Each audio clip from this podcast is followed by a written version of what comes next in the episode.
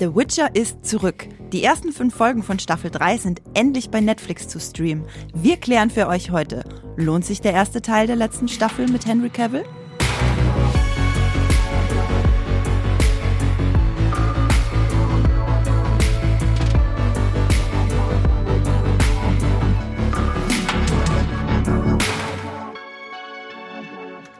Hallo und herzlich willkommen zu einer neuen Folge Streamgestöber, dem Moviepilot Podcast über die besten Serien, die es da draußen zu streamen gibt. Von den Mediatheken über den ganzen großen Streamingdiensten.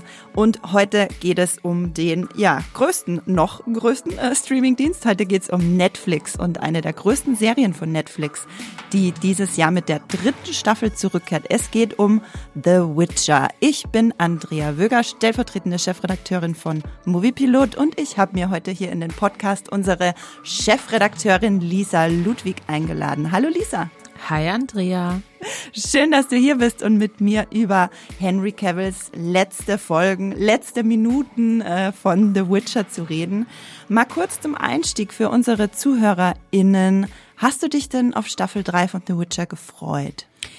Ich muss sagen, ehrlich gesagt nicht. Und das klingt jetzt viel zu negativ und so meine ich es gar nicht.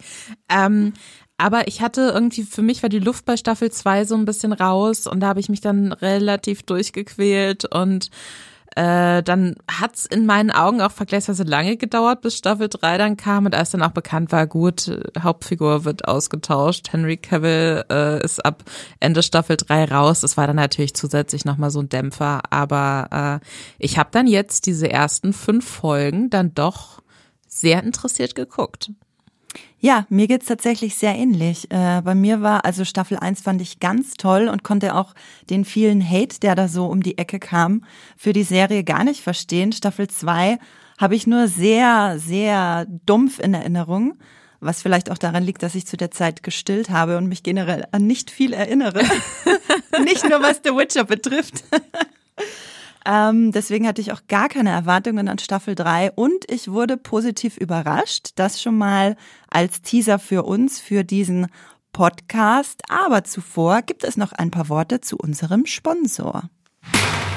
Magenta TV ist unser Sponsoring-Partner. Das TV- und Streaming-Angebot der Telekom bündelt Fernsehen und Streaming auf einer Plattform. Magenta TV gibt's als App, zum Beispiel auf eurem Smart TV bei Apple TV, auf dem Fire TV Stick oder auch über die Premium TV Box Magenta TV One. Alles völlig unabhängig von eurem Internetanbieter. Magenta TV ist ein super praktischer Hub für Live-TV und Streamingdienste wie Netflix, Amazon Prime Video, Disney Plus, RTL Plus sowie die Magenta TV Megathek.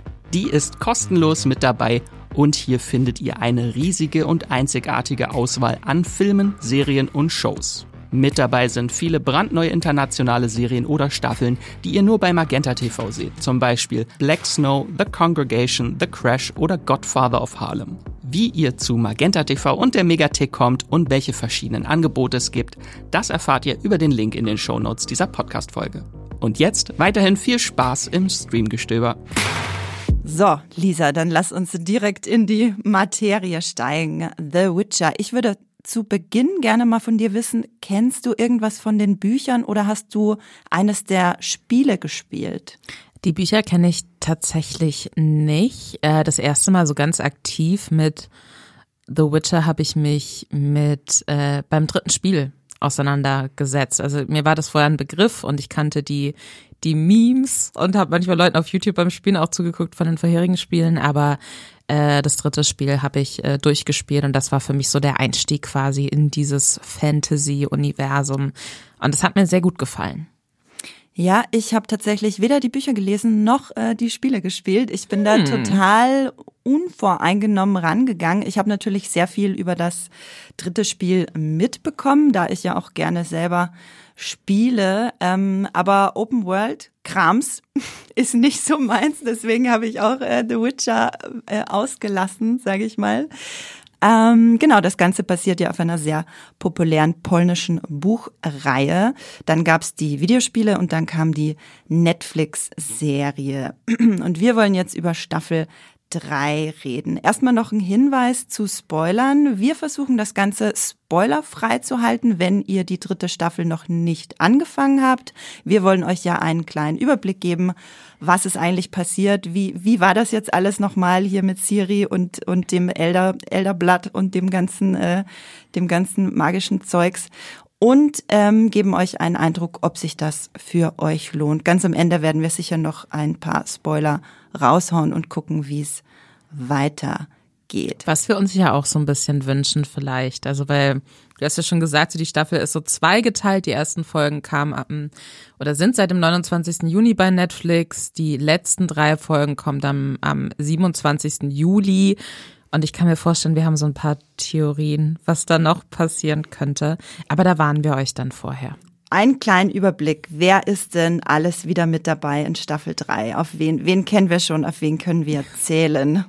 Das ist sehr, sehr, sehr wichtig, dass, dass wir darüber sprechen, weil ich jetzt auch bei Staffel 3 echt das Gefühl hatte, oh Gott, wie heißen diese Leute alle nochmal? Es kommen, es gibt so viele verschiedene Fraktionen, aber die Kernfamilie ist äh, noch die gleiche. Äh, Henry Cavill spielt natürlich wieder Gerald von Riva. Ähm, Anja Chalotra, ich hoffe, ich spreche ihren Nachnamen korrekt aus, spielt Jennifer von Wengerberg, meine Lieblingsfigur in der Serie. Da werde ich nachher noch ein bisschen was ja. zu sagen. Die finde ich auch wieder ganz, ganz toll. Freya Allen spielt äh, Cyrilla, beziehungsweise Siri, die, äh, um die es primär geht, die im Zentrum von mhm. allem steht, was in dieser Staffel passiert. Und Joey Beatty spielt Rittersporn, den äh, amorösen Kneipensänger, möchte ich sagen. Amoröser Kneipensänger, das ist die äh, beste Beschreibung. Oder auch kurz äh, Cheskia, wie er heißt. Genau. Aber ich finde deine Umschreibung tausendmal besser. So nennen wir ihn ab jetzt auch in der äh, fortlaufend in dem Podcast. Genau, dann gibt's natürlich auch ganz viele Rückkehrer, auf die wir später noch äh, zu sprechen kommen werden. Es gibt auch ein paar neue Gesichter, zwei vor allem, über die ich mich extrem gefreut habe. Einmal ist äh, Robbie Amell, den ich ja sehr liebe, als Elf mit dabei, namens Galatin. Und äh, Hugh Skinner, den wir als ähm, Ex-Freund Harry aus Fleabag kennen, ist mit dabei in der Rolle des Prinz äh, Radovid. Auch wirklich eine wundervolle äh, neue, ein wundervoller Neuzugang. Genau, und die ähm, Rolle von Rians. Riens, glaube ich. Riens. Ja, äh, wurde neu besetzt, weil der bisherige Darsteller wegen Outlander keine Zeit mehr hatte, spielt den jetzt äh, Sam Wolf, falls ihr euch gefragt habt, ähm, man sieht eh nur die Hälfte seines Gesicht, weil die andere Hälfte verbrannt ist. Vielleicht ist es auch gar nicht äh, aufgefallen. ähm, gibt es äh, einen Neuzugang, über den du dich besonders gefreut hast?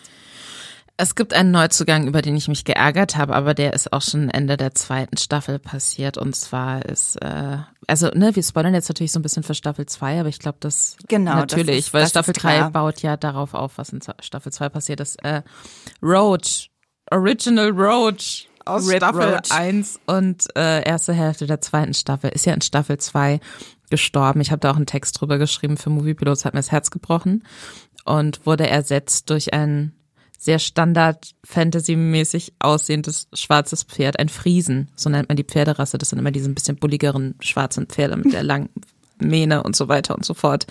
Ich merke, du kennst dich mit Pferden aus? Sehr großer Pferdemädchen im Herzen für immer. Ah ja, das finde ich gut. Ich habe nämlich gar nichts zu Pferden zu sagen. Da ergänzen wir uns, äh, ergänzen wir uns richtig wunderbar.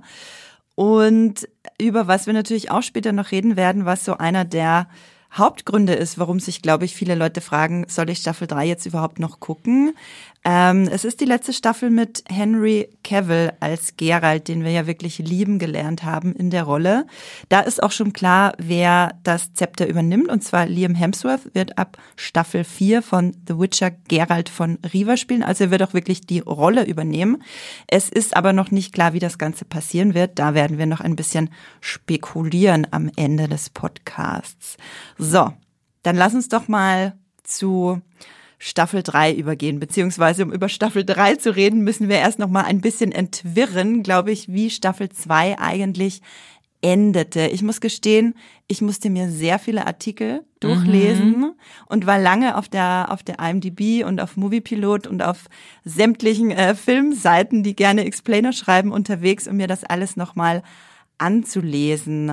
Es war alles so zerfranst. Es ja. war nicht fokussiert genug. Da, ähm, das ist ja auch ein großer Pluspunkt der dritten Staffel. Sie ist sehr fokussiert. Ähm, da kommen wir noch dazu. Aber die zweite Staffel ist völlig ausgefranst. Du hattest halt plötzlich so eine riesige neue Bösewichtin, von der du lange nicht wusstest, dass sie eine ist. Diese äh, Entität Wallet Meyer, äh, die Deathless Mother, die da. Ähm, geiler Name aber. Ja, wirklich geiler Name. Also der blieb in Erinnerung, aber was genau alles um sie herum passiert ist, habe ich alles vergessen. Genau, sie hat ja diverse mächtige Persönlichkeiten, also Francesca, die Elfenanführerin, Frinchilla, die Magierin und Jennifer, äh, unsere Hauptfiguren, äh, Magierin, korrumpiert und am Ende dann auch noch Siri übernommen, die mächtigste von allen. Ähm, genau, darum ging es ganz viel in Staffel 2, wohingegen mich ja eigentlich nur interessiert hat, was mit Gerald, Jennifer und Siri passiert. Was ich mochte an Staffel 2, muss ich sagen, war, gut, Jennifer ist eh mein Lieblingscharakter, aber ich mochte diesen Arc, dass sie ihre Magie verloren hat. Mhm und dass sie dann irgendwie plötzlich auch nicht mehr so die übermächtige Zaubererin, Zaubererin war, ähm, sondern dass sie ganz anders umgehen musste, auch mit so äh, Stresssituationen, damit äh, mit dem amorösen Kneipensänger auch immer so ein bisschen unterwegs war und, und das war für mich so Comic Relief mäßig ganz gut. Also das mochte ich wirklich gerne und das hat für mich auch nochmal neue Facetten an Jennifer aufgemacht. Ähm, was Gerald in Staffel 2 gemacht hat, ich kann mich überhaupt nicht dran erinnern. Ich sag, also ich weiß Siri nur gesucht. Siri gesucht und dann gab's natürlich das äh, Zerwürfnis mit Yen dann auch. Interessant. Wir können ja mal gucken, wie endete denn die zweite Staffel, wo stehen denn alle Figuren und alle Parteien, wenn wir jetzt in Staffel 3 einsteigen. Das ist das, womit ich nämlich die größten Probleme hatte. Was sind eigentlich die ganzen Parteien, die es da gibt? Weil du nie eine wirkliche Erklärung bekommst. Du siehst nie eine Karte von der Welt, von The Witcher zum Beispiel. Mhm. Ich denke mir, dass Leute, die die Spiele gespielt haben, da vielleicht einen kleinen Vorteil haben. Gab es da eine, da gab es ja sicher eine Karte, auf der man sich bewegt hat. Ja, ich muss dazu sagen, dass mein erstes Reinstolpern, äh, kleiner, kleiner Exkurs jetzt, mein erstes Reinstolpern in die, in die Spielwelt.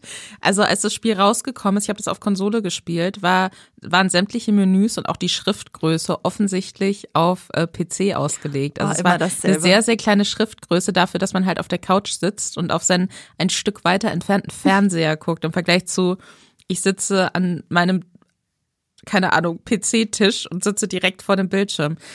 Und äh, deswegen habe ich dann für mich äh, die Executive Decision gefällt, zu sagen, wie wichtig kann, können diese ganzen Tutorial-Erklärungen in der sehr kleinen Schrift sein. Ich brauche das nicht. Und äh, dann habe ich das immer alles so weggedrückt, habe mich dann komplett verskillt als Gerald und war dann urplötzlich in so einem Teil der Map gefangen, aus dem ich nicht mehr rausgekommen bin. Und dann musste ich halt, dann habe ich das Spiel abgebrochen und musste ich es nochmal komplett neu anfangen. Und dann gab es aber auch schon Patch, wo die Schrift dann größer war und dann war alles besser. Aber deswegen, also äh, mich, mich, äh, ich, ich habe das Gefühl, ich habe so ein inneres Unwohlsein, wenn ich an die Karten von Witcher denke. nee, aber also im Endeffekt äh, gibt's natürlich so ein paar wichtige Orte, irgendwie so wie Kermohen, das ist diese, diese Festung von den Witchern quasi. Von der wir in Staffel 2 ganz, sehen, ganz viel sehen. Dann, dann gibt es ähm, dieses Reich Nilfgaard quasi, was glaube ich eher so südlich liegt und, und die so äh, den, den Norden quasi übernehmen möchten. Also was ich ja gar nicht gewusst habe, bevor ich mir jetzt vor ein paar Tagen zum ersten Mal die Karte angeguckt habe, ist, wie viele verschiedene Reiche äh, mhm. also wie viele Grenzen diese Welt eigentlich hat, wie viele Reiche es da gibt mit Namen, die ich noch nie vorher gehört habe, weil man hört ja, wie du schon meintest, man hört ja hauptsächlich von Nilfgaard. Ähm, wie jetzt mit der, der weißen Flamme, ähm, da gab's, gibt's ja dann Ende der zweiten Staffel eine große Enthüllung mit dem Kaiser. Ähm, die sind recht groß und dann, dann gibt's das Königreich Redania. Über das wir sehr viel hören, wo, äh, wobei es noch ganz viele andere Reiche auch gibt. Die, ich habe aufgepasst, in Staffel 3 werden die einmal, ein einziges Mal werden sie aufgezählt. So in einem Nebensatz, wen es quasi noch alles gibt, aber das überhörst du ja, wenn du dann nicht in der, in der Materie so tief äh, so tief drin steckst. Ich glaube, was für mich am interessantesten jetzt an Staffel 3 auch war, dass ich mir natürlich ein paar Sachen angelesen habe, aber dass eigentlich die einzig wichtige Information ist, die man braucht, finde ich, um so reinzukommen, erstmal. Es, es gab ein Zerwürfnis. Jennifer hat sich in Staffel 2 zwischenzeitlich gegen Gerald und gegen Siri gestellt und wollte quasi so eine Art Handel eingehen, um ihre ähm, um ihre Zauberkraft zurückzubekommen. Äh, die drei sind jetzt aber zusammen. Ähm, Gerald traut Yen noch nicht. Yen versucht, äh, Siri zu trainieren und quasi jedes einzelne Reich, jede einzelne Fraktion in dieser Welt äh, möchte an Siri kommen aus unterschiedlichen Gründen, weil die weiße Flamme der äh, ja, Herrscher von Nilfgaard im Endeffekt mhm. ähm, der ist der wurde als Vater äh, aufgedeckt von Siri und der will sie jetzt an seiner Seite wissen, um das Reich zu regieren. Äh, die Elfen, die ähm, nicht mehr versklavt sind, aber die auch gezwungen sind, für Nilfgaard zu arbeiten, wenn ich das richtig verstanden habe. Die äh, wollen Siri, weil da so eine große, weil sie so die ist, die ihnen prophezeit wurde, um die Elfen zu befreien, quasi. Genau, Hen Ika, da gibt's da auch noch diese, diese Prophezeiung. Da Siri das äh, Blut der Älteren, ja. des älteren Blut in sich trägt. Genau, das ist vor allem dann für die Elfen interessant. Ähm, und für alle anderen ist es auch interessant, weil Siri dadurch ihre mega krassen Superpowers, äh, Superkräfte hat. könnte man es zusammenfassen. Genau, wir hatten jetzt schon das Kaiserreich Nilfgaard, wo Siris leiblicher Vater als der, der Kaiser enthüllt wurde. Dann ähm, hast du schon die Elfen angesprochen, die da auf eine lange Geschichte der Unterdrückung und Versklavung äh, zurückblicken und jetzt auch mal ihre Scheibe von dem Machtkuchen abhaben wollen mit Francesca als Anführerin, die ja zuletzt äh, da ein paar Dutzend, äh, ein paar hundert Babys hat abmurksen lassen. Das ist natürlich hat Staffel 2 auch nicht mit den, äh, den größten Sympathien verlassen, sage ich mal. Genau, und dann gibt's noch äh, eine wichtige Fraktion, das ist auch noch das Königreich Redania, wo wir König Wesemir haben, der ja auch, ja, der ziemlich dümmlich dargestellt wird und die eigentlichen Fäden hat sein Berater äh, Sigismund Dijkstra in der Hand. Der auch in, also genau wie Wesemir, die sind im dritten Spiel auch sehr präsent. Ah ja, dann äh, sind die einigen ZuhörerInnen sicher noch mehr von Begriff, als sie mir vorher waren. Und die Eule, die da immer äh, Sigismund äh, treu berichtet hat, wurde jetzt enthüllt als Magierin Philippa, die auch eine große Rolle hat in Staffel 3. Genau, und der äh, Prinz, der Bruder des Königs, äh, Prinz Radovid, wird jetzt auch in Staffel 3 eingeführt. Und ein ganz wichtiger, ähm, ganz wichtige Partei ist natürlich auch die Bruderschaft der Zauberei. Die Schule von Arethusa auf der Insel Thanet und dort ist auch die Bruderschaft der Zauberei angesiedelt. Da, wo Jennifer herkommt quasi oder wo Jennifer hinkommt in Staffel 1, besser gesagt. Dort, wo Tisaya und Wilgefortz sich aufhalten, wo sich Triss wieder aufhaltet, nachdem wir sie in Staffel 2 auch in Care Mohen gesehen haben. Istred zum Beispiel, der vergangene Lover von Jennifer und natürlich auch Stregobor, ein weiterer äh, weißhaariger, grimmiger Typ in äh, dieser in dieser Staffel. genau, und dann gibt's natürlich auch noch die wilde Jagd. Ich glaube, die gab's auch im dritten Witcher-Spiel als Das dritte Witcher-Spiel heißt tatsächlich äh, The Witcher 3, The Wild Hunt. Also Tatsache. die sind, äh, also im Endeffekt die die Serie greift schon äh, sehr stark Handlungspunkte aus dem mhm. dritten Spiel auf, weil das im Endeffekt auch das große Spiel der Reihe irgendwie war. Ja, und das sind so übernatürliche, die, die kommen quasi aus einer Art Jenseits. Da ist meines Wissens nach in der Serie jetzt auch noch nicht so ganz klar gemacht worden, was deren Ziel ist, aber auch die wollen Siri. Im Endeffekt so, genau. alle wollen Siri. So eine, so und eine Yen und Gerald wollen Siri aber beschützen und nicht hergeben und sie aber auch irgendwie an einen Punkt bringen, wo sie für sich entscheiden kann, was will sie denn eigentlich so? Will sie an, an der Seite ihres Vaters über Nilfgaard herrschen? Will sie ein Witcher sein? Das kommt ja auch immer so ein bisschen durch bei ihr. Ähm, will sie eine mächtige ähm, Magierin werden? Mhm. Ähm, Im Endeffekt geht es da auch so ein bisschen darum, dass, dass Siri eben nicht nur fremdbestimmt sein möchte. Und äh, genau, ja, das, das fasst das eigentlich schon ziemlich perfekt zusammen, finde ich. Alle wollen Siri und Gerald und Jennifer versuchen sie zu beschützen und ihr die nötige Selbstermächtigung quasi zu verleihen.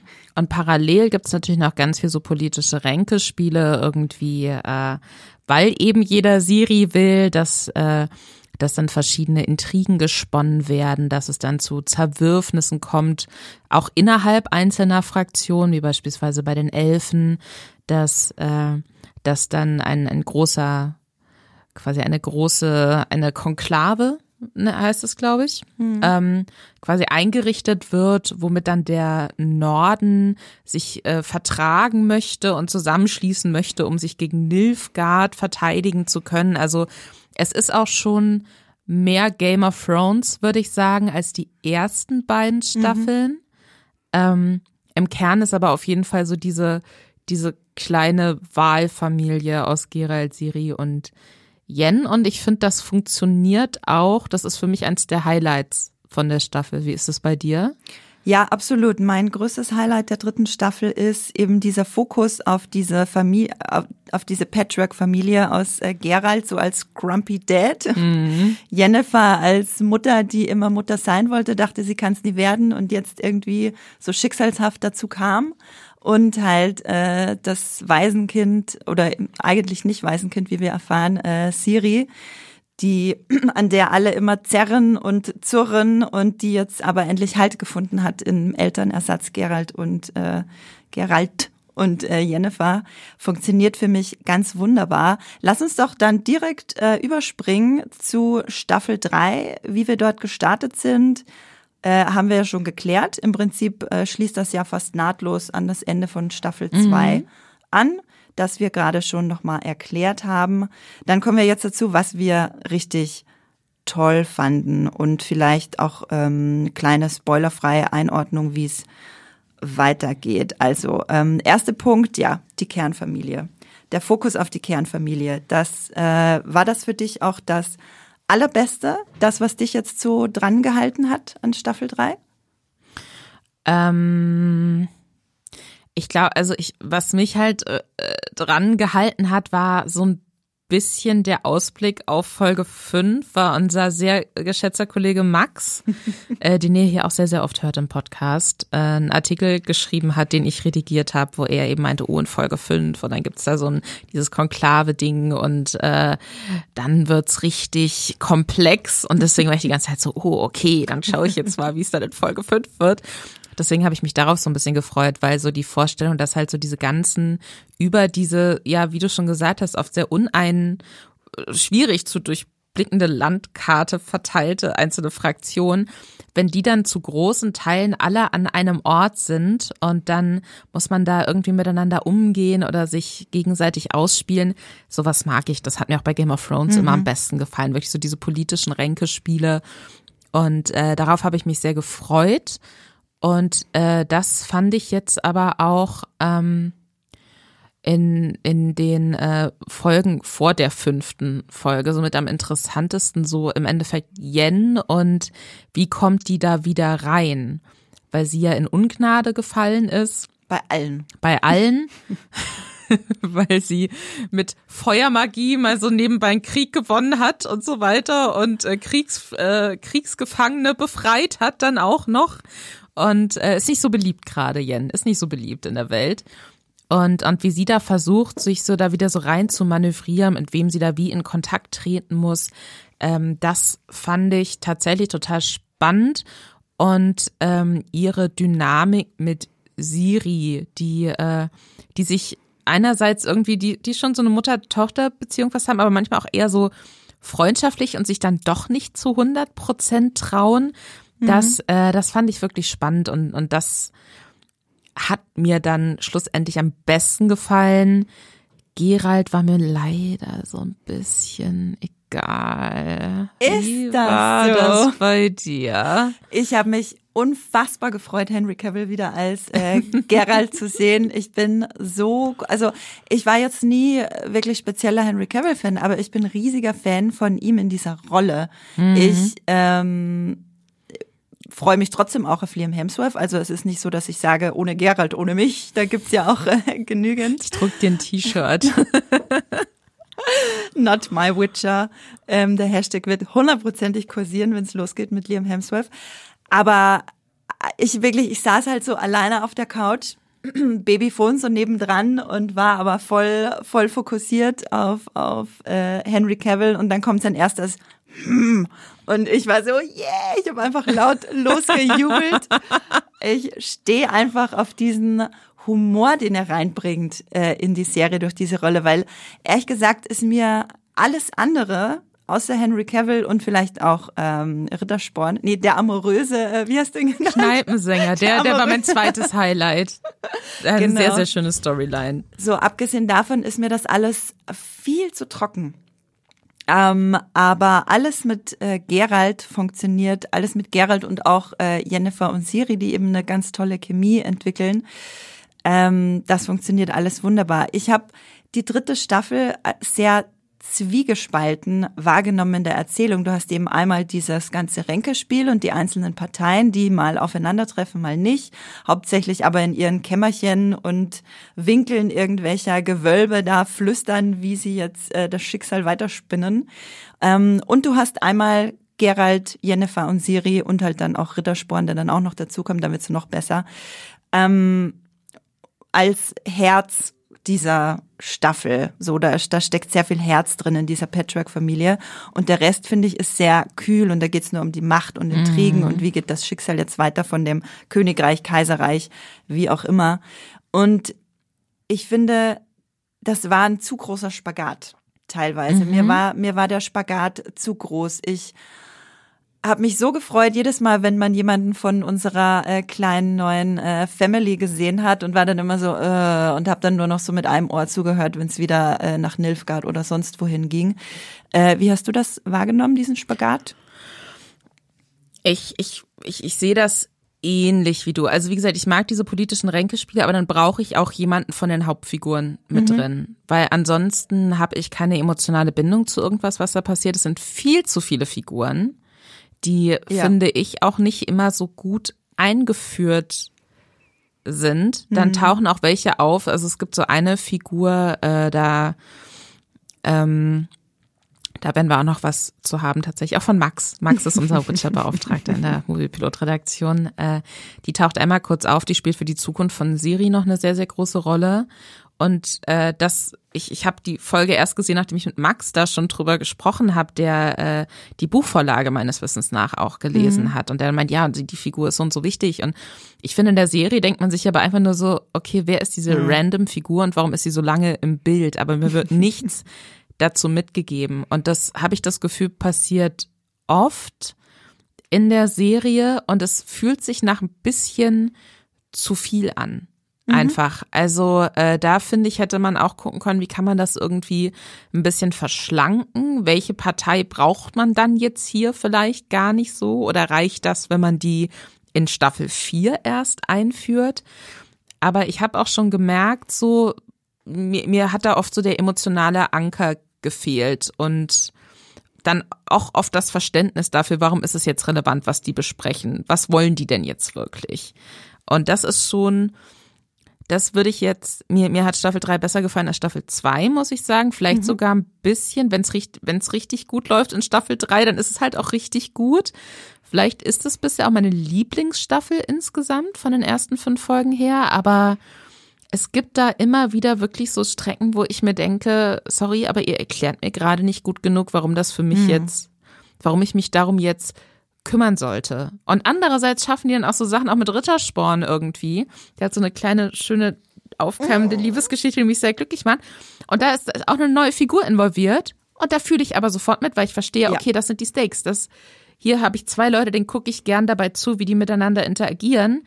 Und wenn ich aber irgendwelche Menschen in Roben in so einem prunkvollen Hinterzimmer sitzen sehe, die dann wieder nur so über Macht, ja, dann denke ich mir auch manchmal so, ach, dann braucht ihr zumindest gute One-Liner wie Cersei Lannister in Game of Thrones, so. Und vor allem, wo ist der Wein? Wo ist der Wein? Ganz genau. Jetzt, wo du es sagst. Oder?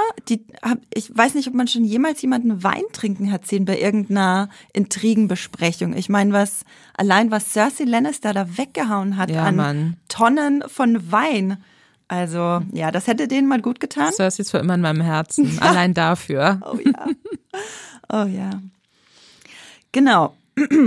Ähm, du hast es gerade schon angesprochen. Vielleicht gehen wir noch mal über. Und oh nee, eine Sache wollte ich noch sagen zu den ähm, nicht gut erklärt. Das ist für mich so der größte Kritikpunkt an Staffel 3 dass einfach die räumliche und zeitliche Orientierung ist einfach nicht gut gemacht. Das kann, das, das finde ich, das kann man einfach nicht anders sagen. Man hätte, also ich hätte mir so gewünscht, schon in Staffel 1, da war es aber, finde ich, noch nicht so wichtig, weil da haben wir ja fast ausschließlich, sind wir ausschließlich Geralt gefolgt mit seiner mhm. fast schon Case of the Week, Monster of the Week, ähm, äh, genau, da hat er pro Folge einfach irgendwo ein Monster abgeschlachtet und haben wir nach und nach mehr über die Welt erfahren und so. Das war, das habe ich wirklich absolut gefeiert. Ich habe das geliebt. In Staffel 2 ja. wurde es dann auf einmal super kompliziert mit den ganzen Parteien und jeder wollte plötzlich was anderes und wir haben aber nie, wir haben nie eine Karte gesehen. Wir haben nie eine Einblendung gehabt, wo die Leute sich befinden. Wir haben nie Ereignisse gehabt, wo die Leute mal konkret den Orten zugeordnet werden konnten. Es gab nie irgendwelche, außer Kermohen, die, mhm. ähm, die Witcher-Ausbildungsstätte, wo sie in Staffel 2 viel Zeit verbringen. Das war super. Da habe ich mich sofort äh, ausgekannt. Aber da waren halt auch Gerald und Siri. Vielleicht lag es auch da, da dran, dass da einfach dann mehr, ja, mehr, mehr Herz auch in diese Städte geflossen ist.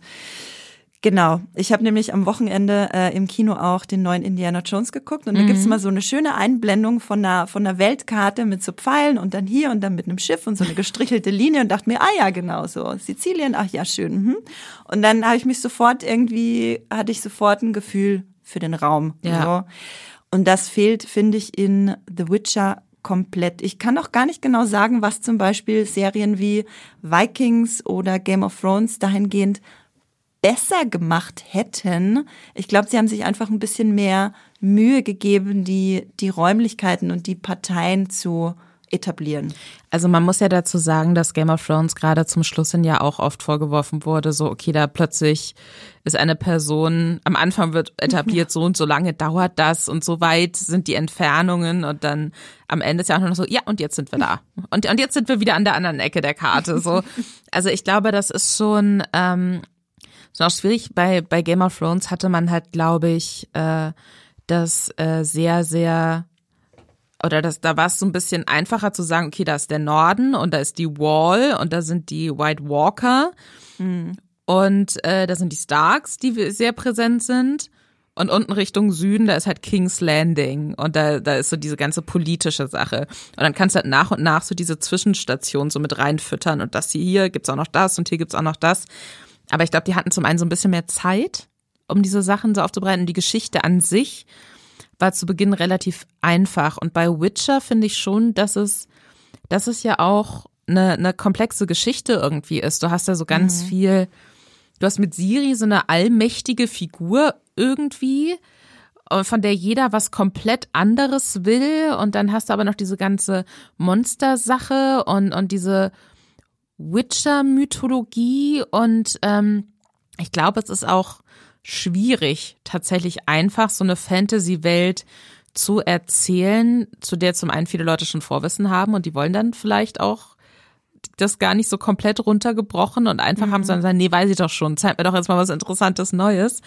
Und die du gleichzeitig dann aber auch für ein breites Publikum nochmal anders erzählen musst. Ich bin sehr, sehr ähm, gespannt darauf, wie es jetzt dann auch im zweiten Teil von Staffel 3, reden wir nachher noch kurz drüber, ähm, weitergeht, weil ich mir nicht sicher bin, wie sie das, was sie jetzt hier gerade alles so reinpressen, auch mit Handlungen und mit Charaktermotivation oder dann auch so, gibt dann natürlich auch noch ein paar Plot-Twists in Folge 5, wo man sich denkt so, okay, aber wenn ihr jetzt nur noch drei Folgen in dieser Staffel habt, wie soll das denn wie wollt ihr das denn auflösen? Und deswegen, es ist schon, ich würde sagen, Staffel 3 ist schon anstrengend in vielem. Aber wenn man es schafft, für sich im Kopf so einen Schalter umzulegen, einfach nur zu sagen, nee, eigentlich ist total egal, wer die jetzt sind, die wollen alle Siri. So. So ist es. Und dann gucke ich mal, was dann als nächstes passiert. Das, das hat mir geholfen. Also wirklich so, so ganz stumpf. Nee, alle wollen Siri, äh, aber wir wollen nicht, dass die Siri kriegen. Okay, alles klar.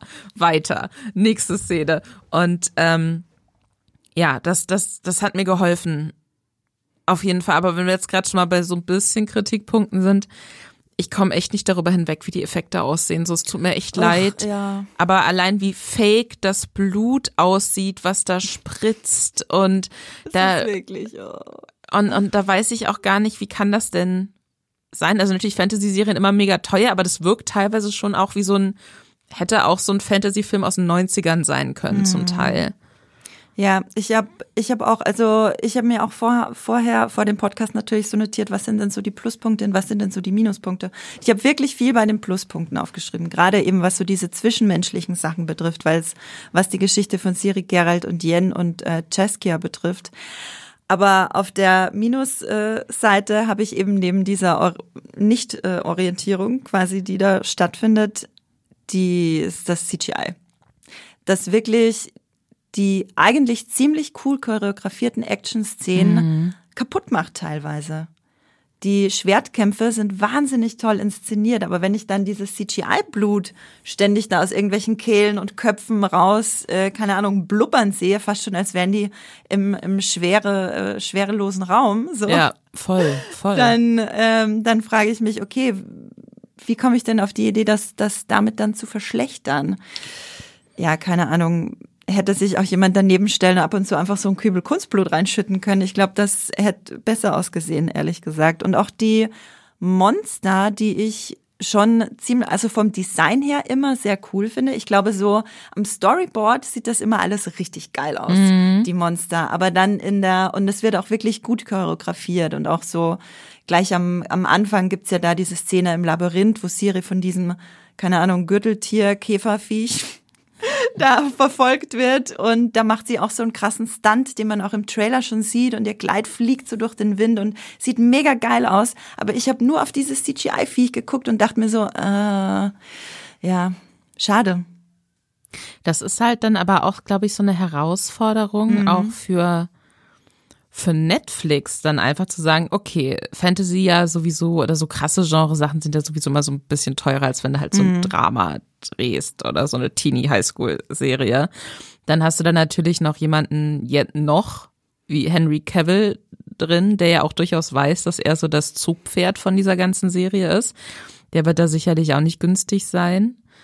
Und ähm, was sie ja an sich, aber finde ich, also ich mag an sich die Set-Pieces auch. Also ähm, ich, ich mag das, wie, wie Räume ausgestattet sind. Ich ähm, bin- gut, ich, ich sag's jetzt zum tausendsten Mal, Jennifer ist mein Lieblingscharakter, aber die hat halt auch Recht. echt geile Klamotten an. Muss ich jetzt Oh ja. auch mal sein. Das sieht halt wirklich einfach, das finde ich, sieht halt immer super aus so. Ja. Und da hast du nicht das Gefühl, das ist jetzt hier irgendwie der Kostümverleih um die Ecke, wo sie gesagt haben, gebt mal fünf Mittelalterkleider oder so. Und äh, deswegen, das, das wird ja auch kosten, aber dadurch, dass es ja dann eben auch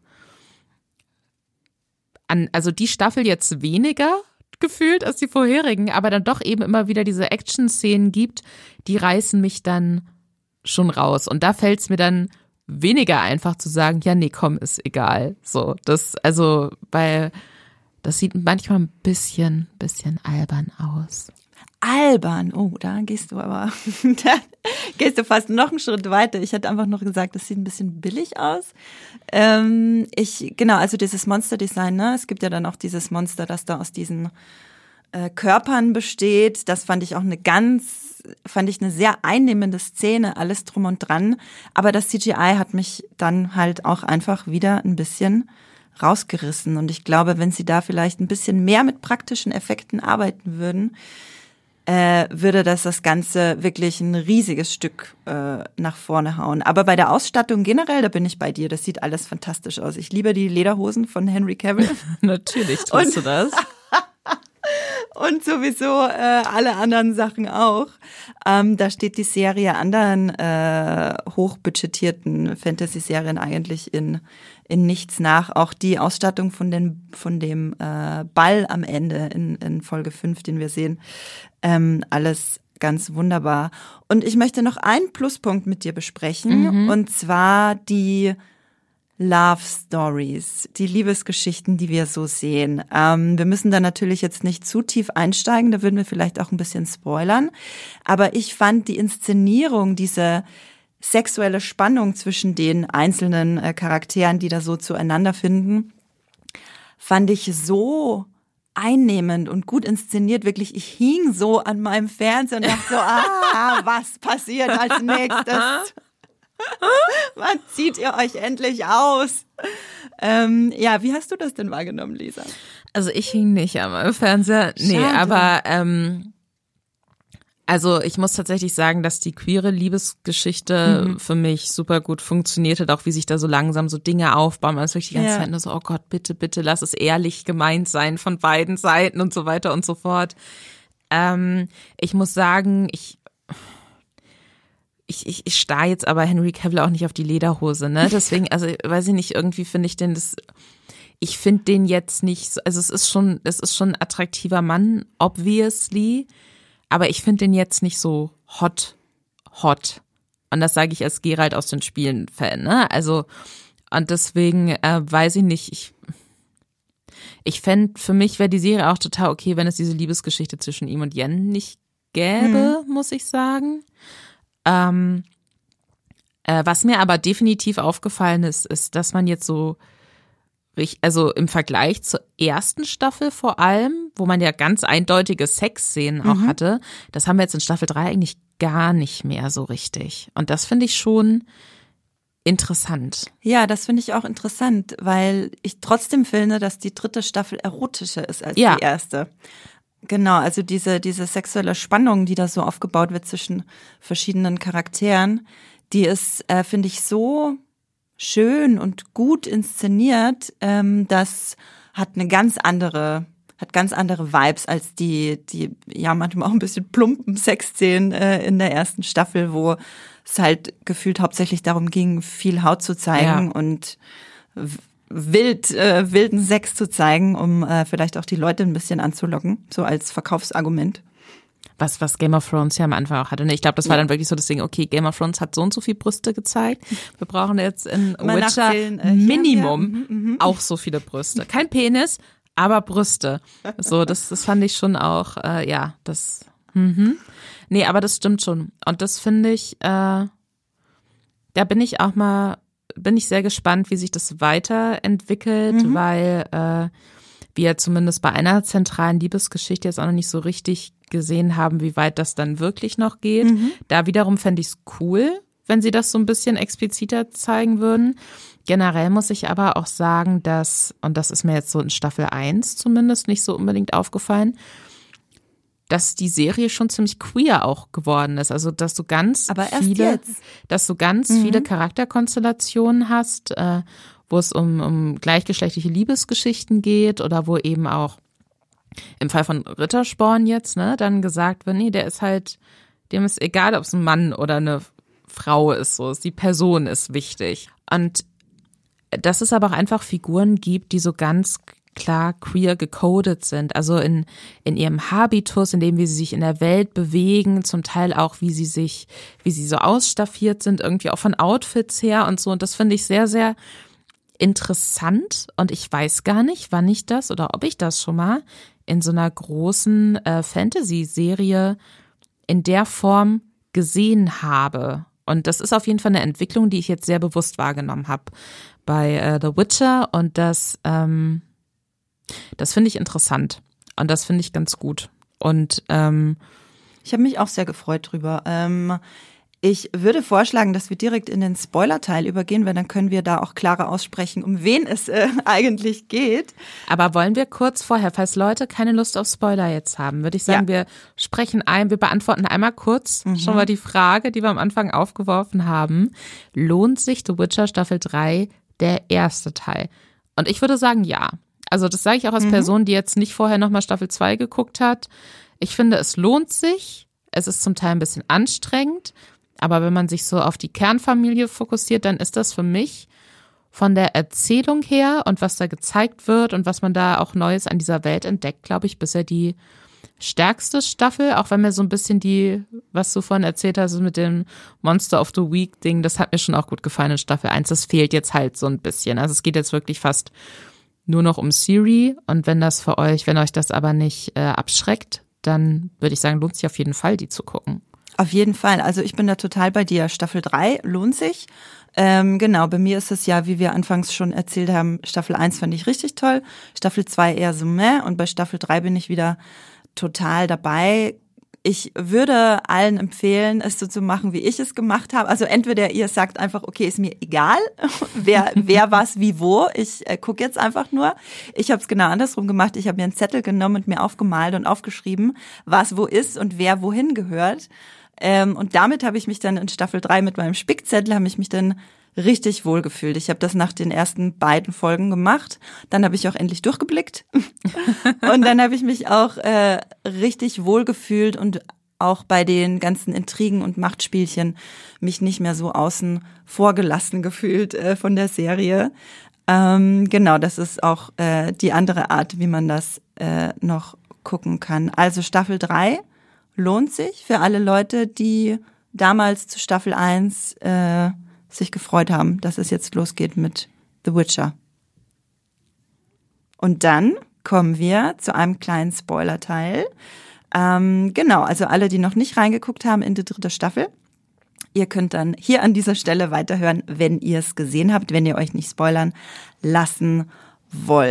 Genau, wie geht's jetzt weiter? Es gibt ja eine Buchvorlage. Ich glaube, das Buch heißt äh, Zeit der Verachtung. Das ist das, das verfilmt wird für die dritte Staffel. Da gibt's schon ein paar mh, Hinweise, wie es weitergehen könnte. Wir wollen euch das natürlich jetzt nicht äh, spoilern, aber vielleicht einmal ganz kurz über die große Enthüllung am Ende reden, wer denn der eigentliche Oberschurke ist. Hast du es kommen sehen, Lisa? Ähm, tatsächlich nicht, aber vielleicht hatte ich meinen Kopf zu sehr ausgeschaltet. Das kann sein, dass ich den Regler in meinem Kopf von wegen ist mir egal zu sehr nach rechts gedreht habe. Aber ich muss auch sagen, dass ich diese, diese große Ballfolge sehr verwirrend fand, weil da so viel auf verschiedenen Zeitebenen und dann wird Mhm. quasi nochmal zurückgespult und so war es wirklich. Oder jetzt sehen wir, was dazwischen noch gesagt wurde. Und ich finde das nicht so, ich fand das nicht so gut gelöst, wie die das gemacht haben. Und ich, ich fand, das war dann auch so ein bisschen so TKKG für Dullis. Also das dann halt immer alles so, wie sie dann so Dinge zusammensetzen und nein, das bedeutet das und das war halt so ein bisschen so, da hat sich die Serie, glaube ich, so ein bisschen smarter gefühlt, als sie in dem Moment war und deswegen habe ich das nicht kommen sehen, sondern war aber auch nicht so, "Oh, nein, oh mein Gott, sondern war eher so, ah ja, okay, ja gut. Ist mir jetzt auch egal, wer in der Robe der Böse ist, ne? Also das war so ein bisschen bei mir eher so antiklimatisch, muss ich sagen. Ich bin sehr gespannt, wie damit weiter umgegangen wird. Möchtest du denn verkünden, wer der Böse ist? Der Mann Äh. mit dem besten Namen in der ganzen Serie. Der Mann, den ich nicht ernst nehmen kann, weil er Wilgefortz heißt. es ist einfach, es ist sehr pubertär, aber, Aber der ist hot, zum Beispiel, den finde ich hot. ja, siehst du, da gibt's doch was, an was du dich dann festhalten kannst, weil von dem werden wir definitiv noch mehr sehen, dann jetzt in den äh, nächsten drei Folgen. Herr Wilgefortz, äh, einer der ja mächtigsten Leute dieses Witcher-Universums, würde ich mal sagen, ist derjenige, der Unschuldige getötet hat, um ein, sich eine eigene Serie zu schaffen. Ach, das hatten wir nämlich, das hatten wir vorhin gar nicht angesprochen. Entschuldigung. Das ist nämlich eine weitere Enthüllung, dass dann eine der Fraktionen quasi äh, Elfenmädchen oder so Elfen, Halbelfinnen. Halbelfinnen auch entführt und die so einer und die so einer ähm, Manipulationsstrategie, äh, Brainwashing-Situation unterzieht, damit die glauben, dass sie Siri sind. Wir wissen noch nicht so zu 100 Prozent, was das Endziel davon ist oder was sich da jetzt davon konkret erwartet wird, weil nur weil sie denken, dass sie Siri sind, bedeutet das ja nicht, dass sie diese Mächte dann auch äh, haben. Aber ähm, da ist dann eben die Frage so, oh Gott, wer könnte das sein? Sein Mann mit einer komischen, nee, ein seltsamer Mann und eine Frau mit einer komischen Stimme und dann setzen sich am Schluss eben so die Puzzleteile zusammen und äh, ja, dann ist es Wilgefortz. Genau, dann, dann ist es Wilgefortz. Und Mann, ich kann nicht nicht lachen bei diesem Namen. Es ist wirklich, es tut, es tut mir wirklich leid äh, für meinen äh, pubertären Humor. Wie fandest du so. denn, dass das aufgelöst wurde? Also ist es sowas, ich, also ich, ich fand, es gibt ja noch einen anderen Cliffhanger auch, aber da war ich dann schon so, oh, jetzt bin ich wirklich gespannt, wie es weitergeht. Wie fandest du so dieses Zwischenfinale? Ähm, ich mochte das tatsächlich gerne. Ich fand den Twist ganz cool gelöst. Ich mochte auch die fünfte Folge. Ich muss gestehen, ich habe auch manchmal ein bisschen zurückgespult, um mhm. mir manche Szenen nochmal anzuschauen, weil ich es auch verwirrend fand. War aber so äh, investiert in das Ganze, dass ich das halt gemacht habe. So, das äh, äh will ja auch was heißen. Und ich fand dann auch, ich fand das dann auch schön, dass gegen Ende der Folge es so diesen kleinen Schockmoment gab. Oh, mhm. wir lagen falsch. Der eigentliche Bösewicht ist ja der und der und jetzt müssen wir unseren Plan ändern. Äh, und alles ist auf einmal ganz äh, stressig und schrecklich. Ähm, genau, das fand ich ziemlich cool. Und wir verlassen die Szenerie dann ja auch damit, dass Jennifer äh, Tisaya waren will, die ja die Geliebte ist von Wilgefortz. Hm. Sorry. Ähm, und Gerald wird auf der Suche nach Siri, denke ich mal, weil er immer auf der Suche nach Siri ist. Im Zweifelsfall. Ähm, Wobei Siri ja nicht weit weg ist. Siri ist ja in, ja, ja. Einem, in einer Blockhütte unweit der, der großen Veranstaltung. Die mit, mit einem Rittersporn, der vielleicht Sex mit seinem Love Interest in der Scheune hat. In einer anderen Hütte, genau. Sehr viele Hütten. Sehr viele Hütten mit sehr vielen Leuten, genau. Aber Siri ist ja in Sicherheit. Da wurde ja ein magischer Bann äh, um diese Hütte gelegt von Jennifer. Deswegen, genau. Aber ich denke, ich glaube, Gerald, Gerald will äh, Siri holen und wird dann mit einem bewaffneten, von einem bewaffen, bewaffneten, oh mein Gott, Dijkstra aufgehalten und damit werden wir dann zurückgelassen. Wie geht's weiter? Also was ich auf jeden Fall mir vorstellen könnte, ist, Dijkstra ist ja so der Meisterspion äh, von äh, König Wesemir und hat äh, wirkte aber eher passiv in viele. Man hat aber auch schon gesehen, dass der bereit ist, auch äh, Menschen zu töten, um äh, wir wollen jetzt auch nicht alles verraten, ne? aber Menschen zu töten, um andere zu manipulieren und äh, ist auf jeden Fall sehr gegen Nilfgaard eingestellt. Und äh, der Norden quasi, wozu diese Zaubererbruderschaft ja auch gehört, die sind ja auch gegen Nilfgaard. Und ähm, deswegen fände ich jetzt, könnte ich mir vorstellen, dass jetzt noch eine so eine größere Verschwörung aufgedeckt wird, die unter allem anderen lag, wo dann eben Dijkstra in, in Verbindung mit Teilen der Bruderschaft äh, eben versucht, gegen dieses Imperium vorzugehen, weil die darin nochmal eine größere Bedrohung sehen oder so und glauben, dass sie das vielleicht nur mit der Macht von Siri können und glauben, dass sie der weißen Flamme, dem Vater von Siri, eine falsche Siri unterjubeln können. Ich weiß es nicht. Aber das ist auf jeden Fall, ich habe das Gefühl, da, da erfahren wir jetzt dann auf jeden Fall in der zweiten Hälfte noch was über so sehr präsente Charaktere, äh, die wir noch nicht die wir so noch nicht gesehen haben. Genau, also wenn man auf die Buchvorlage guckt, wird auf jeden Fall auch noch einiges in äh, der Schule der hieß die Schule der Zauberei oder bin ich da jetzt bei bin ich da jetzt bei Harry in Potter? in äh, Aretusa wird auf jeden Fall äh, da wird noch einiges abgehen, da wird es noch zu einem großen Aufstand kommen, der äh, ein wichtiger Teil generell der Witcher Geschichte ist. So viel sage ich dazu, da will ich gar nicht mehr verraten. Und Siri wird auf ein Einhorn treffen. Das ist das, was ich zu Siri noch zu sagen habe. Und damit würde ich überleiten zu, wie denken wir, wird der Abschied von Henry Cavill aussehen? Da müssen wir auch noch einmal ganz kurz darüber reden. Was wir wissen ist, er wird in Staffel 4 nicht mehr dabei sein. Was wir nicht wissen ist, ob die Serie geschrieben und gedreht wurde in dem Wissen, dass er nicht mehr dabei sein wird oder nicht. Wird es einfach ein Recast und sie machen weiter, als wäre nichts passiert? Oder wird es dann zum Beispiel am Anfang von Staffel 4 oder am Ende von Staffel 3 noch eine Szene geben, wo sie erklären, warum er dann plötzlich anders aussieht, ein bisschen jünger, mit weicheren Gesichtszügen? Was denkst du, Lisa? Also ich, ich will jetzt nichts Falsches sagen, aber ich habe das so in Erinnerung, dass ich Interviews äh, gelesen habe mit dem Cast.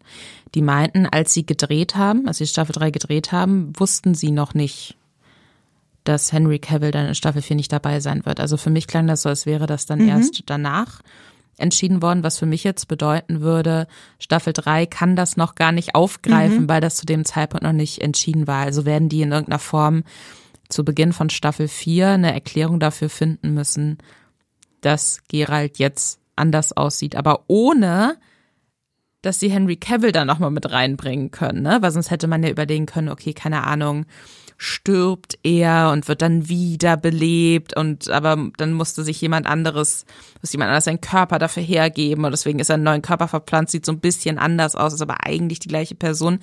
Das kannst du ja eigentlich nur machen, wenn du äh, Henry Cavill da auch nochmal mit reinziehen kannst und ich kann mir nicht vorstellen, weil man ja auch irgendwie, es klang ja immer so durch, es wäre sich da nicht im Guten getrennt worden. Mhm. Ich kann mir nicht vorstellen, dass der dafür nochmal zurückkommt und ich kann mir aber auch nicht vorstellen, dass es für ihn okay wäre. Es ist natürlich die Frage, ob er darüber bestimmen kann oder nicht. Aber ich kann mir nicht vorstellen, dass es für ihn okay wäre zu sagen, ja, machen wir es mit CGI.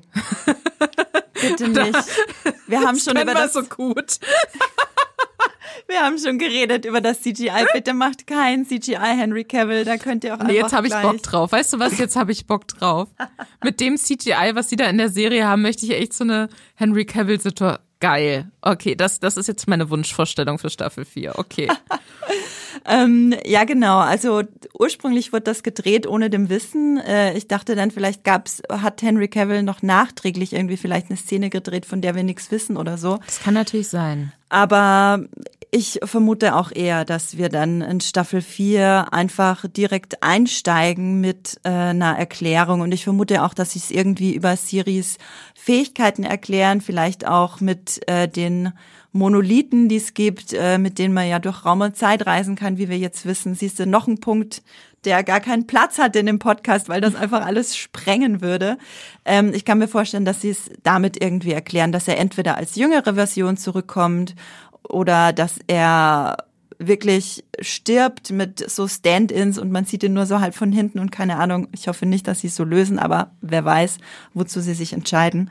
Und dass dann einfach äh, der Liam auftaucht und das erklärt wird, dass es jetzt Gerald irgendwie aus einer anderen Zeit oder einem anderen Raum. Und Jen denkt sich, ja, passt auch. Hauptsache die Perücke sitzt, oder? Ähm, aber wie ist es denn für dich jetzt so als Henry Cavill, als Gerald? Superfan, würde ich jetzt einfach mal sagen. Ne? Damit habe ich dich richtig verortet. Ja, total. Ähm, also so die Vorstellung, ist das was, wo du dann sagst, dann ist Staffel 4 für dich eigentlich nicht mehr interessant, so wirklich? Mm, ganz ursprünglich war ich schon extrem enttäuscht und dachte mir so, ach nö, ohne Henry Cavill irgendwie, da geht ja das Hauptargument für mich flöten. Ähm, umso mehr ich mich damit beschäftigt habe, umso gespannter wurde ich, wie sie es lösen. Da war ich inhaltlich schon mal so ein bisschen mhm. äh, angefixt. Und jetzt denke ich mir auch, wo ich Staffel 3 gesehen habe, wo sie so toll so tolle Beziehungen aufgebaut haben, wie sie das zwischenmenschlich so toll inszeniert haben, denke ich mir, okay, das funktioniert auch ohne Henry Cavill gut. Also Staffel 3 hat mich jetzt wirklich überzeugt davon, dass es auch, obwohl Henry Cavill so gut ist wie noch nie vorher in der Serie, hat mich die dritte Staffel überzeugt, dass es auch ohne ihn funktionieren kann. Und ich bin mega gespannt drauf. Egal, wie sie es lösen. Ich hoffe nur, dass es nicht irgendwie ähm, mein Wunsch wäre ja, dass sie es gar nicht erklären tatsächlich, dass sie einfach einen harten Recast machen, ohne irgendwas zu erklären, wie sie es ja auch zum Beispiel mit diesem Nebendarsteller schon ja. gemacht haben jetzt. Ähm, das wäre meine Wunschvorstellung, weil ich finde, sowas funktioniert auch wunderbar. So, man muss es nicht erklären.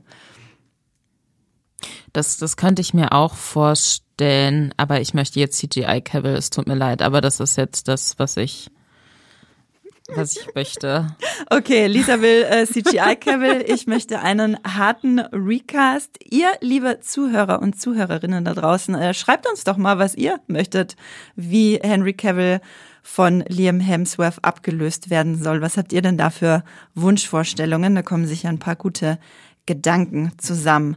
Lisa, ich würde sagen, wir beschließen unseren Ausblick. Gibt es noch etwas, was du hinzufügen möchtest? Äh, ich möchte darauf verweisen, dass wir echt viele Artikel zu The Witcher aktuell auf der Seite haben. Wir haben Interviews mit den Beteiligten, die auch nochmal drüber sprechen, wie das denn jetzt so ist für sie, dass das Henry Cavills letzte Staffel ist. Wir haben vom guten Max, der hier schon mehrfach vorgekommen ist. Liebe Grüße an dich, Max. Er hat heute frei. Ähm, wir haben äh, einen Artikel zum Beispiel darüber, worauf man sich jetzt in, im zweiten Teil von Staffel 3 noch freuen kann, eben so Dinge, die in der Buchvorlage passieren. Äh, es geht auch um Einhörner. Wir haben das ja eben schon erwähnt. Äh, wir haben Artikel über vier Möglichkeiten, wie Henry Cavills Abschied aussehen könnte. Eine bezieht sich unter anderem auch auf ein Multiversum, was, wie wir jetzt auch schon gehört haben, in der Witcher-Welt auch möglich ist. Ähm, wir haben einen Meinungstext von Matthias, der äh, Witcher jetzt nicht mehr weitergucken wird, wenn Henry Cavill draußen ist. Und das heißt, wenn ihr noch mehr Bedarf habt an Meinungen und Input und Theorien zu The Witcher, dann findet ihr das auf jeden Fall auf Moviepilot. Genau, ich werde euch alle Artikel, die Lisa gerade erwähnt hat, natürlich in die Shownotes legen, damit ihr gleich direkt von dem Podcast aus eurer Podcast-App direkt äh, zu den Artikeln gelangt und euch das alles durchlesen könnt. Dann gehen wir über. Wir wollen euch noch ganz kurz ein paar kleine Tipps äh, außerhalb des Witcher-Universums ans Herz legen. Lisa, schieß los, ganz kurz. Äh, was hast du geguckt und willst du unbedingt weitergeben? Ich habe den Regler in meinem Kopf wieder ganz nach rechts gedreht, komplett brain dead. Das ist gerade mein, mein Modus. Ähm, ich bin auf äh, meine aktuellen Lieblingsfilme gestoßen bei Join Plus. Ich weiß nicht, erinnerst du dich an die Funny Movies von Pro7, Andrea? Tatsächlich gar nicht. Ich habe das gerade erst, äh, ich weiß nicht, vielleicht liegt das auch daran, dass ich ja aus Österreich komme und dann nicht ganz so im deutschen TV-Kosmos drin war. Auf jeden Fall bin ich durch dich jetzt darauf gestoßen und äh, ja, meine, meine Kinnlade ist noch nicht wieder oben. Also, also äh, wir, wir schreiben das Jahr 2008. Und Anfang der 2000er war ja so die Scary Movie-Reihe auch mega mhm. groß. Also so Filmparodien waren da so das neue große Ding. Und da dachte sich ProSieben natürlich auch so, hey, das machen wir, wir auch. auch. Und hat sich dann aber nicht an, äh, an Horrorfilmen per se festgehalten, sondern gesagt, nee, nee, wir machen Funny Movies, die witzig sind. Und hat dann quasi innerhalb von wenigen Wochen bei ProSieben äh, vier Filme ausgestrahlt, die unterschiedliche ja, Franchises oder Richtungen, die es so gibt in Hollywood, parodieren. Und ich lese dir jetzt die Titel vor. Dirtest Dancing, H3, Halloween Horror Hostel, Eine wie keiner und Spiel mir das Lied und du bist tot. Das ist mein Lieblingstitel. ist so ein Knoten im Hirn, der sich da langsam immer fester zieht bei diesen Titeln. Und also Dirty Dancing verarscht Dirty Dancing obviously. Da spielt Janette Biedermann Baby, die nach einem Autounfall im Koma liegt und in eine perfekte Welt abtaucht, in der Leute mit ihr tanzen und Oli P. als verrückter Hotel Betreiber Sohn äh, Eigenurin trinkt. Das denke ich mir nicht aus. Das passiert in diesem Film. äh, H3, Halloween Horror Hostel, parodiert halt so alle großen Horror-Franchises. Äh, Axel Stein spielt unter anderem mit, aber der spielt in fast jedem dieser Filme mit. Einer wie keiner ist so eine Parodie auf so Highschool-Teenie-Filme, so Eiskalte mhm. Engel und sowas. Freaky Friday ist auch irgendwo noch mit drin. Den ähm, fand ich nicht am absurd witzigsten, aber der hat die kohärenteste Storyline, sag ich mal. Und wurde unter anderem von Bora Daktekin geschrieben, der dann mit oh, Fuck wow. You Goethe irgendwie danach okay. extrem erfolgreich geworden ist. Ähm, ja, und äh, Spiel mir das Lied und du bist tot ist leider der langweiligste Film, da passiert gar nichts. Das ist äh, so eine Verarsche auf Western-Klassiker. Aber die Sache ist, also das ist auch nur eine Staffel. Es gibt noch zwei andere Staffeln. In Staffel zwei spielt äh, Elias Mbarek in einem Vampir-Highschool-Grusical mit Gruselig. Und das ist jetzt so eine ganze, da habe ich so eine Büchse der Pandora für mich geöffnet, so streamingmäßig und es macht unfassbar Spaß und ist komplett bescheuert. Äh, und das kann man alles bei Join Plus gucken. Die Pro7 Funny Movies, äh, ihr findet sie nicht unter Funny Movies bei Join Plus. Ihr müsst die exakten Titel eingeben, aber die findet ihr alle auf äh, Wikipedia. Es gibt auch noch so eine Rambo-Verarsche und sowas. Es ist, es ist zauberhaft. Ich habe auch einen Artikel drüber geschrieben, ähm, der folgenden Titel trägt. Ähm, ProSieben hat vor 15 Jahren ein Verbrechen am deutschen Fernsehen begangen. Äh, den könnt ihr gerne lesen, auch auf Moviepilot. Werde ich euch auch definitiv in die Shownotes legen. Ich habe ihn schon äh, gelesen und wie gesagt, also ja, äh, ich muss nur noch die Zeit finden, aber die werden, die werden geguckt werden von mir, diese Filme. Was guckst du denn? Ich gucke seit ungefähr, ich behaupte immer, es ist ein Monat, aber ich glaube, es ist, äh, sind schon zwei Monate. Äh, ich gucke Akte X. Ich hole gerade Akte X nach. Das läuft bei mir äh, Tag und Nacht und äh, immer so mit einem Auge gucke ich zu und hole es nach. Ähm, da sind alle Staffeln, elf Staffeln insgesamt bei Disney Plus und ich habe es nie geguckt früher. Ich auch nicht. Oh mein Gott. Und ich äh, bin aber gerade so auf dem Trip, alle langlebigen Kultserien zumindest mir ein bisschen die, die, die Vibes der Serie so ein bisschen anzueignen und da mal so reinzugucken. Bei Criminal Minds bin ich gleich wieder ausgestiegen, auch bei Disney Plus. Das war mir viel zu krass, viel zu schlimm, viel zu serienkillerig. Ähm, Serienkillerig ist auch, mag ich gern das Wort. Und Akte X ähm, fesselt wirklich von der ersten Folge an. Diese Serie ist in fast, nicht allen, fast allen Belangen extrem gut gealtert. Das traust du wirklich einer Serie aus den 90ern nicht zu. Ähm, liegt vor das allem. Gegenteil von den Funny Movies dann. Ja, tatsächlich das absolute Gegenprogramm. Ja, und David Duchovny und Gillian Anderson harmonieren wirklich, also nicht harmonieren, aber die Chemie zwischen den beiden ab Folge 1 ist wirklich eine Wucht. Ich verstehe, warum die beiden in diesen Rollen so hart in der Popkultur verankert sind, wie wirklich kaum eine andere Serienfigur. Die beiden, die kennt ja wirklich jeder. Egal, ob er sich für Serien interessiert, egal, ob er sich für das Genre interessiert. Du weißt einfach, wer das ist. So. Und ich verstehe es jetzt und ihr werdet es auch verstehen, wenn ihr Akte X guckt, alle äh, Folgen bei Disney Plus, wenn ihr auf Sci-Fi, Alien, Case of the Week Krams steht, dann guckt da auf jeden Fall rein. Also Funny Movies bei Join Plus, Akte X bei Disney Plus, da habt ihr hartes Gegenprogramm, je nachdem, äh, in welche Richtung ihr den Regler in eurem Gehirn drehen wollt. Ein großes Dankeschön geht natürlich raus an alle Zuhörerinnen und Zuhörer, an die Fans von Movie Pilot. Danke, dass ihr den Podcast hört, dass ihr hier dabei geblieben seid, wenn wir versuchen, uns in The Witcher zu orientieren. Und wenn ihr uns außerhalb des Podcasts lesen oder hören wollt, Lisa, wo finden dich denn die Leute so? Also solange Twitter noch funktioniert, weiß es ja nie, findet ihr mich auf Twitter unter anti-alles-lisa, auch wenn ich natürlich nicht gegen alles bin. Das ist, der Name ist aus einer Teenager-Rebellionssituation entstanden. Ähm, ansonsten könnt ihr mir auch bei Instagram folgen, wenn ihr das möchtet, und zwar unter Not Strong Only Aggressive zusammengeschrieben. Ein sehr komplizierter Name, es tut mir leid, ich werde ihn nie wieder ändern. Es bleibt jetzt so. Und äh, ich schreibe natürlich auch auf Moviepilot unter Lisa Ludwig, beziehungsweise mein Nutzername da ist L Ludwig zusammengeschrieben. Mich findet ihr auch bei Moviepilot Twitter und Instagram, einfach unter meinem Klarnamen Andrea Wöger. Bei Moviepilot findet ihr mich auch unter meinem Nutzernamen Science Fiction, alles klein und zusammengeschrieben. Da wird sicher noch ein Meinungstext zu The Witcher äh, kommen diese Woche. Genau, ähm, schreibt uns E-Mails. Wir haben vorhin schon gesagt, äh, was denkt ihr denn, wie Liam Hemsworth äh, der neue Geralt von Riva wird? Schreibt uns das, schreibt uns auch gerne Feedback, schreibt uns Streaming-Tipps. Ihr könnt uns sogar Sprachnachrichten schicken, die wir dann vielleicht sogar in den Podcast mit reinnehmen. Schreibt uns Themenwünsche oder einfach nur liebe Worte und schreibt das alles an podcast.moviepilot.de. Ihr könnt uns natürlich auch auf Twitter folgen, uns persönlich, aber auch dem Podcast unter streamgestoeber oder auch einfach unserer Seite Moviepilot. Das findet ihr auch auf Instagram. Und wenn ihr uns unterstützen wollt, abonniert uns sehr gerne. Klickt auf die kleine Glocke, die es da überall gibt für neue Folgen, Benachrichtigungen. Ihr wisst ja, wo ihr uns findet. Ihr habt bestimmt alle eine Podcast-App eures Vertrauens. Und bei manchen könnt ihr sogar Bewertungen und fünf Sterne hinterlassen, wenn ihr denkt, uns sollten noch mehr Leute hören. Das war's von mir. Ich wünsche euch allen viel Spaß beim Stream von The Witcher und bis bald. Tschüssi. Ciao.